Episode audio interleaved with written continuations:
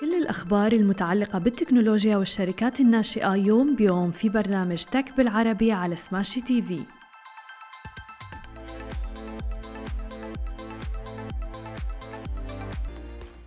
صباح الخير. عناوين اليوم الكشف عن إيرادات ألفابت ومايكروسوفت ومنصة كيوستي تحصل على تمويل جديد. Okay, guys, we love smashy business news, but Augustus Media is much more than that. That's right, we are a content house, and along with Smashy, Augustus Media creates heaps of content, like the Love in Dubai show. I'm Casey, that's Simran. We're your hosts of the Love in Dubai show. يا أهلا وسهلا فيكم ببرنامجكم تك بالعربي. معكم أنا هالة بسام. وخلونا نبدأ أخبارنا لليوم ونحكي عن عالم التكنولوجيا وعالم الأسهم وعمالقة التكنولوجيا تحديدا. كشفت الآن ألفابت المالكة لشركة جوجل عن نتائج أعمالها الفصلية عن الربع الثاني من عام 2022 واللي جاءت دون توقعات المحللين. إذا بدنا نحكي عن ربحية السهم تحديدا فوصلت إلى 1.21 دولار مقارنة بتوقعات عند 1.28 دولار. الإيرادات وصلت ل 69.69 مليار دولار مقابل التقديرات اللي كانت عند 69.9 مليار دولار تحديدا. أما إذا بدنا نحكي عن إيرادات الإعلانات على يوتيوب واللي هي بالحالة الطبيعية إلها حيز كبير من إيرادات شركة ألفابت الأم سجلت 7.34 مليار دولار مقابل توقعات عند 7.52 مليار دولار. إيرادات جوجل من أعمال الحوسبة وصلت إلى 6.28 مليار دولار مقابل توقعات ب 6.41 مليار دولار.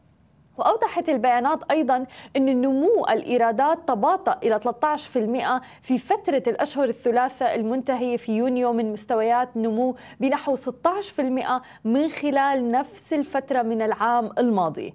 فيما زادت إيرادات الإعلانات بنحو 12% عند 56.3 مليار دولار.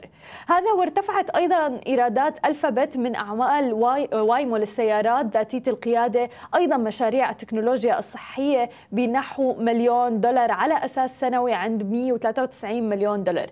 وشفنا العديد من الشركات أيضا التكنولوجية اللي عم تستثمر في القطاع الصحي بالفترة الأخيرة. ذكرنا بالفترة الماضية عن شركة أمازون مثلا اللي عم تستثمر في شركة ميديكال ون ولكن إذا بدنا نكمل ونحكي عن شركة ألفابت والخسائر بلغت الخسائر 1.69 مليار دولار بالنسبة لشركة ألفابت أما وحدة الأعمال السحابية فتكبدت أيضا خسائر ب 858 تقريبا مليون دولار آه، بالنسبة لعمالقة التكنولوجيا وتحديدا عم نحكي عن شركة ألفابت. ولكن ليست شركة ألفابت هي الوحيدة اللي عم بتعاني من خسائر بالفترة الماضية وتحديدا بالنسبة لسوق الأسهم.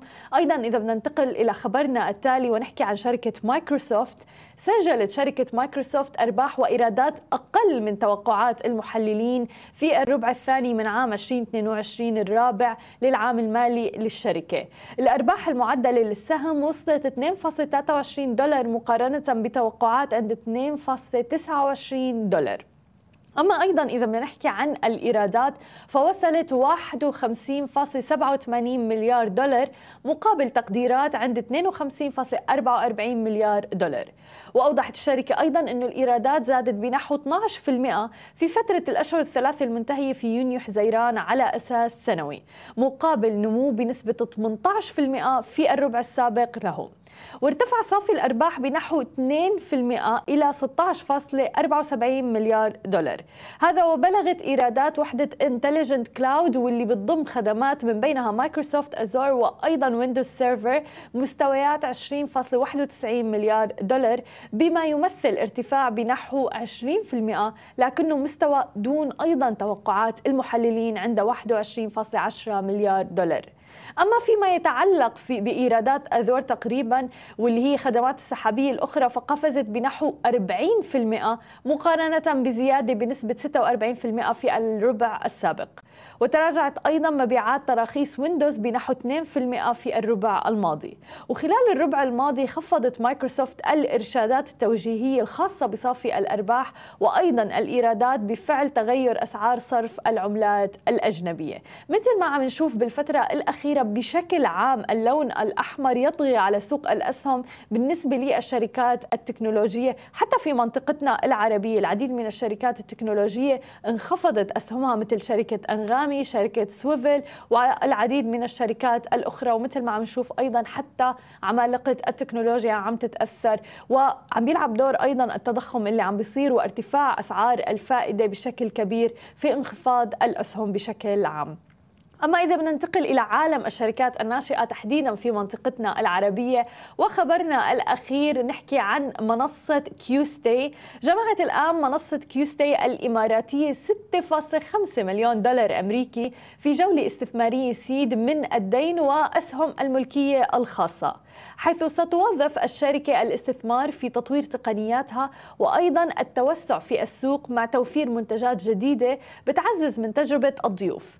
وتأسست كيوستي المتخصصة في قطاع الضيافة والخدمات السياحية في دولة الإمارات عام 2020 تحديدا وبالإضافة إلى ذلك عم تعمل المنصة كعلامة فندقية افتراضية بتملك 200 وحدة متنوعة.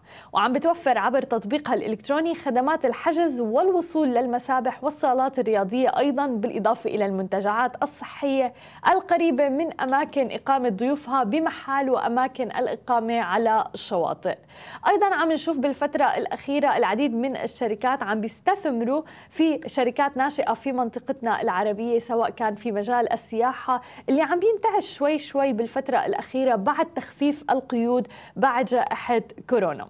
هذه كانت كل أخبارنا الصباحية لليوم. ما تنسوا تتابعونا على كل مواقع التواصل الاجتماعي الخاصة بسماشي تي في. تسمعوا البودكاست تبعنا وتنزلوا ال application. نهاركم سعيد جميعاً. مثل ما وعدناكم أخبار جديدة ومقابلات مع رواد أعمال يوميا في برنامج tech بالعربي على سماشي تي في. حملوا التطبيق الآن.